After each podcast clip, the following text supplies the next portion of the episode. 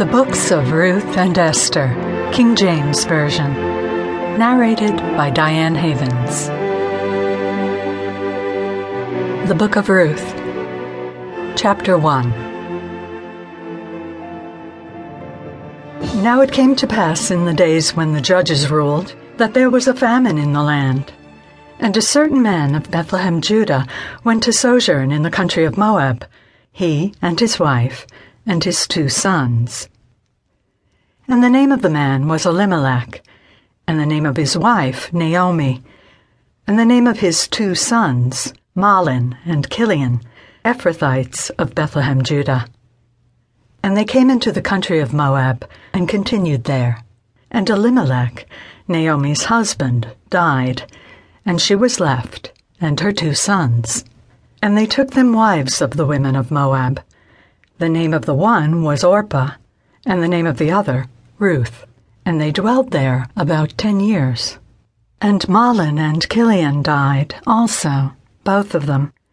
And the woman was left of her two sons and her husband. Then she arose with her daughters in law, that she might return from the country of Moab. For she had heard in the country of Moab how that the Lord had visited his people in giving them bread, Wherefore she went forth out of the place where she was, and her two daughters in law with her, and they went on their way to return unto the land of Judah.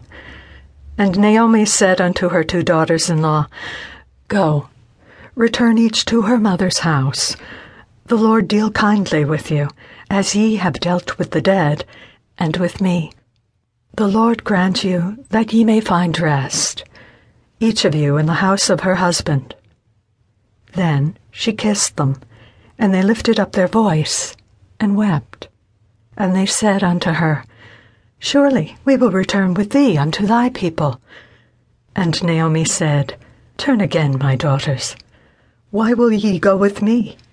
Are there yet any more sons in my womb, that they may be your husbands? Turn again, my daughters, go your way, for I am too old to have a husband. If I should say, I have hope, if I should have a husband also tonight, and should also bear sons, would ye tarry for them till they were grown? Would ye stay for them from having husbands? Nay, my daughters, for it grieveth me much for your sakes that the hand of the Lord is gone out against me. And they lifted up their voice and wept again. And Orpah kissed her mother in law. But Ruth clave unto her. And she said, Behold, thy sister in law is gone back unto her people, and unto her gods. Return thou after thy sister in law. And Ruth said, Entreat me not to leave thee, or to return from following after thee. For whither thou goest, I will go, and where thou lodgest, I will lodge. Thy people shall be my people, and thy God my God. Where thou diest will I die, and there will I be buried. The Lord do so to me, and more also, if aught but death part thee and me.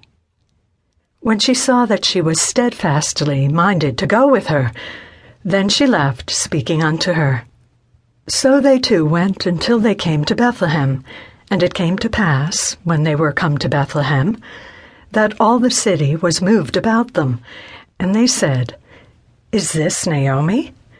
And she said unto them, Call me not Naomi, call me Mara, for the Almighty hath dealt very bitterly with me.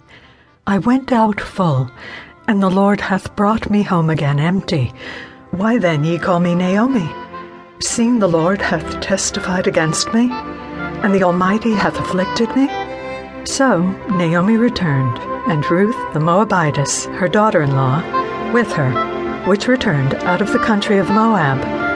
And they came to Bethlehem in the beginning of barley harvest.